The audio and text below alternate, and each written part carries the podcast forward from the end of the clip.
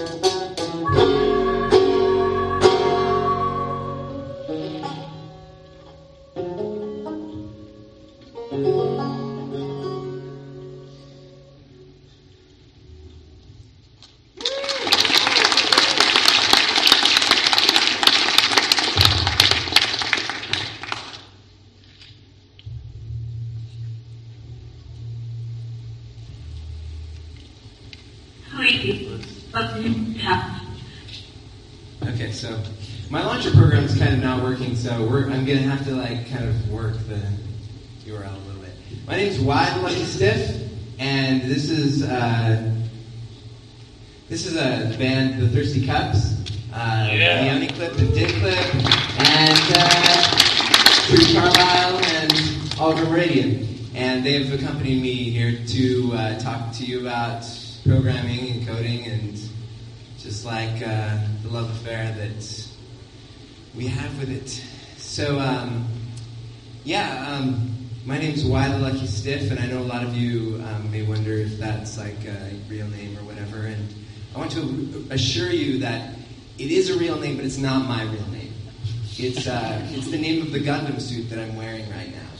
This that you see right here is actually a Gundam suit. It's like, you know, it's fully robotic, and uh, inside I'm a cartoon bear and I was sort of sort of looks like in the phylum of the Berenstain Bears, but a lot longer nose, very exaggerated, and I always have rice on my face. The Thirsty Cups here. Uh, this is really our first gig together, and um, we're having a good time. Um, we, we think that our logo needs to be like a happy cup, like a big happy cup that's drinking a littler cup you know? and then Din added an unhappy little cup. I thought that was pretty good. So, um, yeah, why have you, why, well, what is the point of, of our visit today? Well, I mean, let's just get this out of the way. There really isn't, okay? I mean, we are destined to be off topic. We're destined to be, um, you know, to, to be, I mean, don't, there's, there's really not going to be any rhyme or reason, but, um, you know, that's that's the point. Yeah, don't take notes. It, that, that's that's pointless. Um, let's see if we can get this to work. I've got some interactive stuff that we can play with, but uh, I don't know. You, are you guys on the wireless network? Has it been okay for you? So so.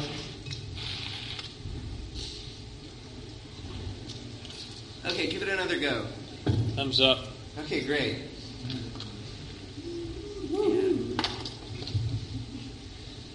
Okay, so uh, what you'll need to do is um, put in, you know, just in case you lose your connection or whatever, so you can log back into your session. Uh, just, you know, very informal, just username and password. And um, has anybody successfully gotten in? Like, they have an account and stuff? Oh, hey, all right. So, yeah, there's like a little Ruby window there on the right hand side. Uh, a lot of what I'm going to be, well, whatever. Um, part of the topic today is going to be on the programming language Ruby. And in, in that window is an interpreter that you can sort of run code in and stuff like that. And um,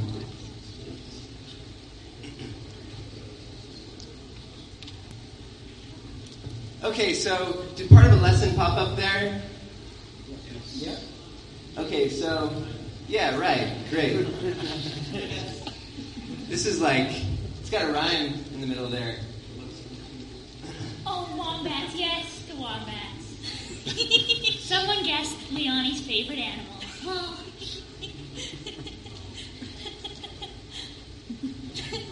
okay, so uh, what you're doing here is you're running a method on um, a class that, that I've created that's called Poem. And um, yeah, basically feeding it words that it can then restructure as a poem. Somehow, it was really pref- prefer- it was really preferring my sweet sweet ass there for a while. Um,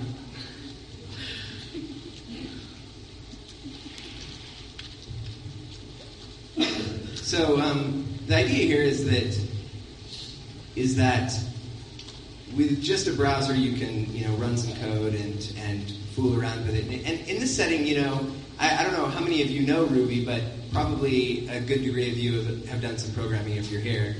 Um, the idea is is that is to shoot for you know maybe a simpler way of instructing and something that's a little bit more immersive. You know, I mean, we have the tools here to go ahead and start, you know, start building on top of this. So, you know, I mean, uh, what I imagine is a class of school kids that opens the browser and they've got a Ruby session running in there, and there there there are a couple college courses that are using this um, this technology, and with the idea that the teacher feeds them lessons through the browser, and they pop up as as you go along, and um, and then the group can, can work together on the projector to make you know to make stuff happen, and um, and uh, basically by by by uh, logging the students' activities and watching their progress, you can um, you know work with each student to help them move from one step to the next. So. Uh, um, let me, let me ask this: Does anybody have any problems with it? Tell me what, what's going on.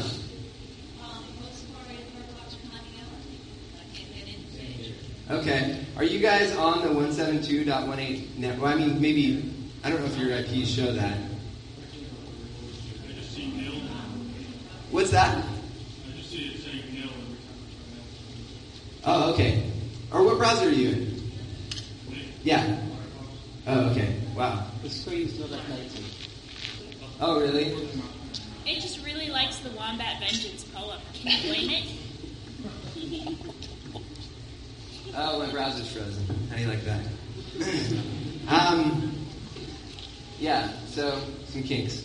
I recently, I recently converted to using Flash because we were using our, our Magic before to do it, and so, um, but the Linux Flash, uh, I don't. It seems kind of flaky. I don't know. So, uh, yeah, that, that's that's kind of how that works.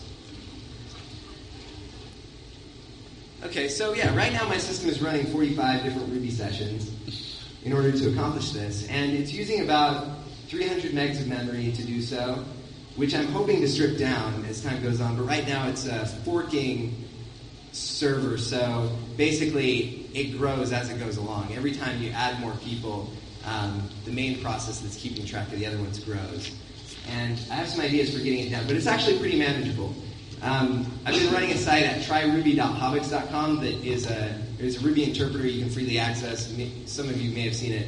But um, it's, it's served like 4 million lines of Ruby code, you know, executed Ruby code. And at, at, I think the peak, the, the maximum amount that machine can handle with a gig of memory is 150 sessions.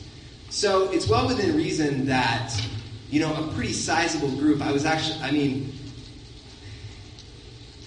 I mean, I, am worried about RailsConf that's coming up. It's like a 400 person deal. I don't know if we'll, I don't know how we'll handle that volume of people, um, but it's still, you know, it, I, I, think the, the front end here still needs some work, but.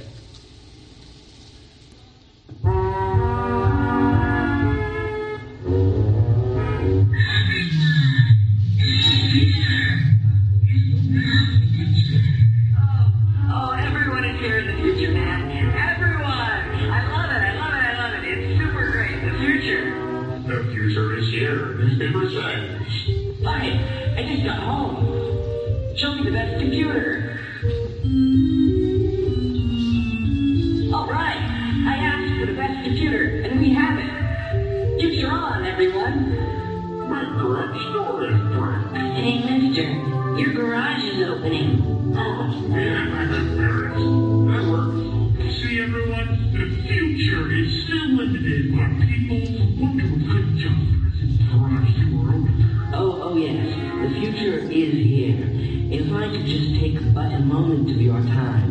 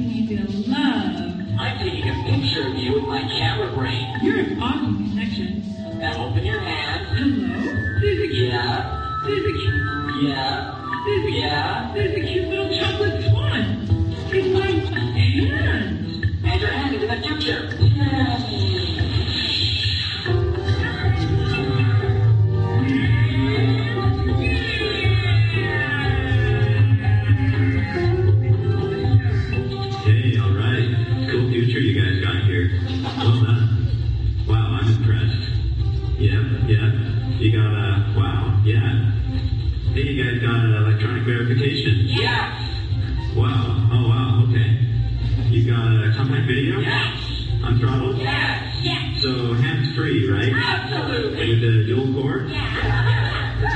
Yeah. It's not that weak dual core. It's like the old turbo button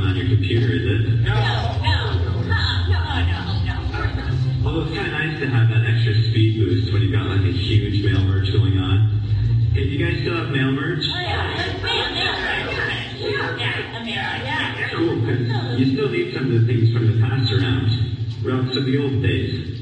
Stuff like animals,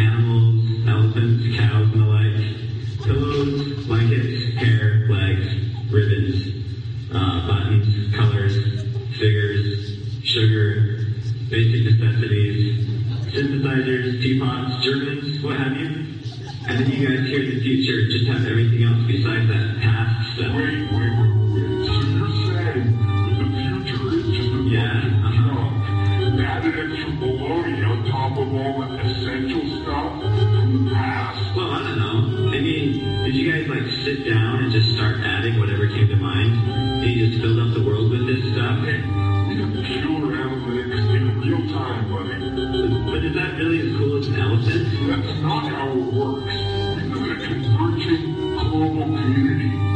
This is like a huge food fight, and the whole world is just throwing technology at each other. See, it's people like you that are polluting the future with ideas about things that we've already done before. Oh, so here we go. Well, I'll hop in at once to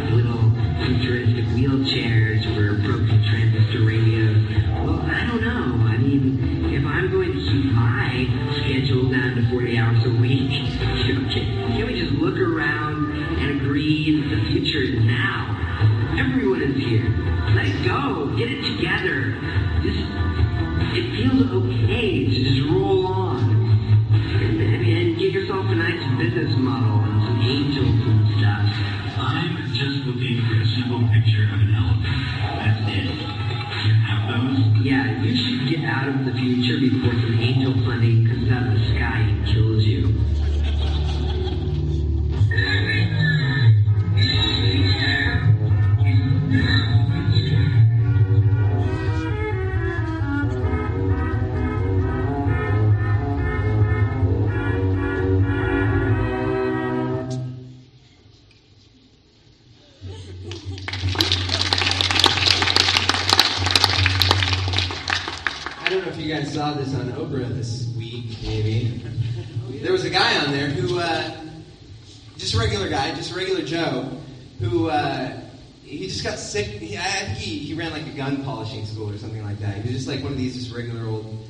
you know, and his kids would come home dirty, and he just got sick of his kids coming home with these rub off tattoos all over their bodies. And, you know, just just really wanted to solve this problem, so he invented this amazing cl- cleansing agent that uh, it's it's so potent that it can only be administered in bomb form. Like one drop produces 500 megatons, I think it was, of soap suds.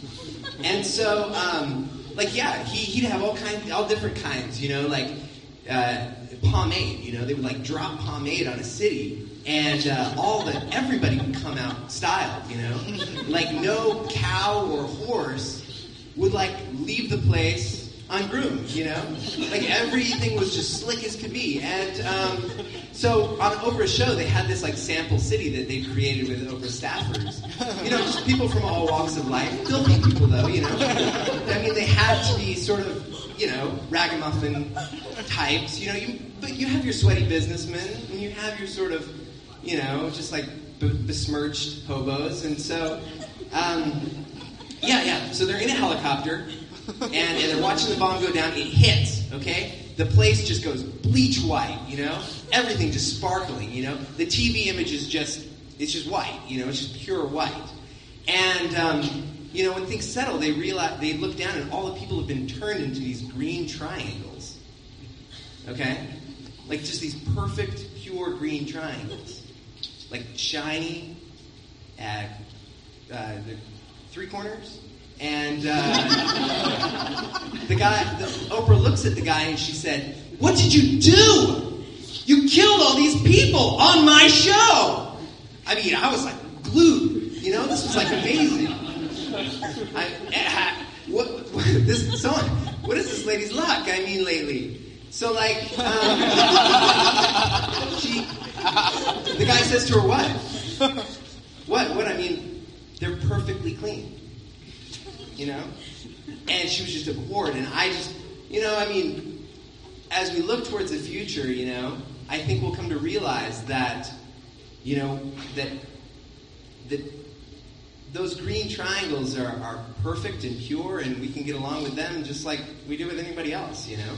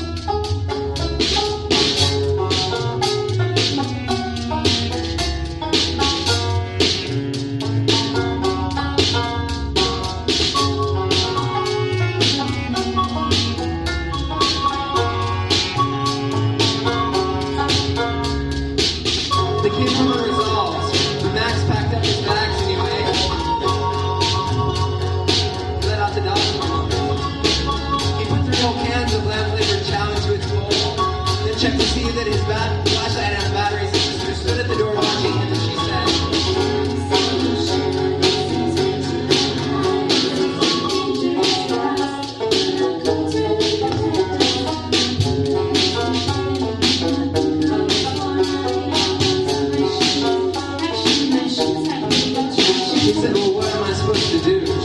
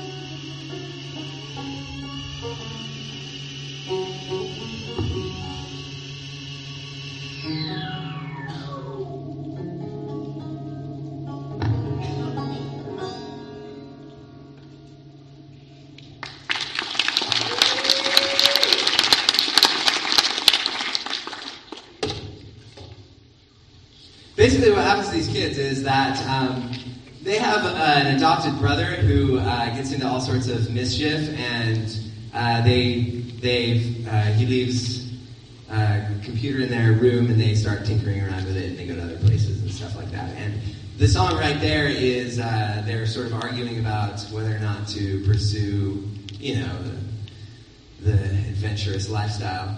And um, these sort of like stereoscopic images that I've been working on, um, sort of how I envision this thing coming together is basically, you know, like a book, sort of, but I don't know if we can do this. I mean, it's just really sort of like, um, you know, like like a, like like a computer. It would be sold as a computer. And on the on the left hand side would be the text that could be paged between, and then on the right hand side would be a console that they could use to to program on. And um, you know, these stereoscopic images would replace the console from time to time and just flicker there as they're telling as they're reading the story, just to sort of you know play around with what could be done with illustrations and computers, you know, in terms of reading a novel, but still keeping like a lot of the like you know a lot of the warm warmth of reading a book, you know. And um, so I'm releasing this under a license that's non-commercial. The book will never be printed unless someone can come up with the technology to like create that special book. And um, I guess it really depends on if when the first you know when the first pages come out at the end of this month, if um, if it's attractive to people, you know. I mean, I'm doing my best to really write a story that's compelling and that's not too crazy long, and it's still something that you know the kids would read and sort of I don't know. It's an experiment. Who cares? I, I mean, if it you know whatever happens, but um, you know, I, I don't really want to sell it as a book. You know, I mean, it, it seems like it seems like um, you know, do we sit down in the future and and sort of just you know come up with whatever whatever's the next thing? You know, we came up with with this programming language. We add up, add this onto it and you know make little steps forward, or or do we try something that's completely you know try switching around? So it seems far fetched to create maybe a book computer, but um, I, I'm, I'm hoping that the, that, that the story will be compelling enough that people, kids will want to see it published, you know, and that the technology will be created as a result. I don't know. What do you guys think about that? Yeah. Does that sound okay? Okay. So can one of you come up with one of these books by like June? How many? I don't know. Two As long as we get to do the me. prototype thing where you invite us into the lab and we have to put on the art, and it's floating there, and If I could get a lab coat from somebody, that'd be great. Um, is there anybody who thinks it's who thinks it's sort of a ridiculous idea? And uh, I mean, not ridiculous, but sees flaws or.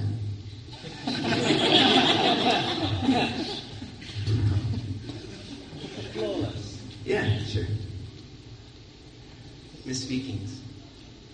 Um, so this this uh, this guy that I know. Um, he he grew up really loving baby whales, you know, and um, he he had pajamas that had like the baby, like the beluga on it. It's like the chubby little whale with this happy little, you know, spout coming out of its blow, blowhole, and he like loved those pajamas, and he loved he had a mobile too, I think, or mobile, or um, so like he he uh, he was really into whales and he wanted to train whales, but you have to climb up the zoological hierarchies. You have to start with smaller animals, and so he got to the orangutan level, and he had these twelve orangutans under his keep. He was still really shooting through the whales, but these twelve orangutans loved him and they knew everything about him, and he trained them really well. In fact, one day, one year for his birthday, they decided to do something special for him. So they all locked arms, sort of at the elbow, right? You know, got into this shape, and it was the shape of a whale. I mean, I was like, stick with whales, man. You were a really good trainer, you know? And but he was like, he's just lost in this fantasy. So he comes to he comes to work, twelve orangutans in this whale shape, and they're like you know, jumping around the pool, and it, it looks like a real whale. He believes it. He's like flipping out. I made it, you know, and like they feel like they couldn't get out of the pose then because that would sort of ruin the that would sort of ruin his birthday, and and you know, furthermore, they were sort of thinking, what were we trained for anyway? Just to be orangutans and, you know, I mean, here we have something. So, so you know, he was this, he trained the whale now and just did a great job. And his daughter would come by and play with the whale and stuff, and she played a little rough. She would tickle the, you know, the whale and sort of. It made the orangutans lose their concentration, and they sort of, you know, they, one day they fell and formed this time portal shape. And the girl fell into the time portal. She was transported back to the year 1313. And um, so they, they sort of flipped out at that point and they ran away and, and, and hid and, and, uh, and this guy, Eddie Quilts, he comes into, he comes into work and he's looking, you know, where, and he looks everywhere and he, he can't find them, you know, they're gone, they're lost. And, and it was never resolved for him. I mean, the, the orangutans were actually hiding inside the um, the the big the upper cab of the camper, that thing that protrudes over the cab. I mean, that's the last place in the world that anybody looks for anything. And they they they were so you know the whole thing just stayed totally unresolved. I mean, the girl actually back in the year 1313, she she found some cannibals to live with, and she lived like a wild animal and you know, she totally forgot about her other life, except that she was able to make a cheesecake out of human flesh.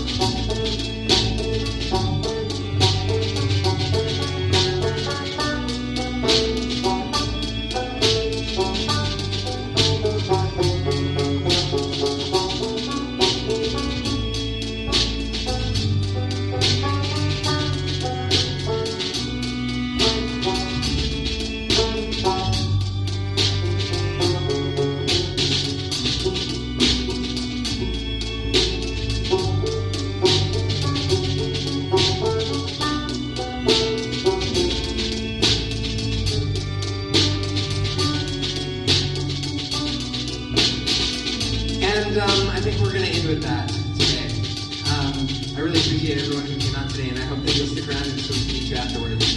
Um, yeah, thank you. Enjoy the rest of your stay.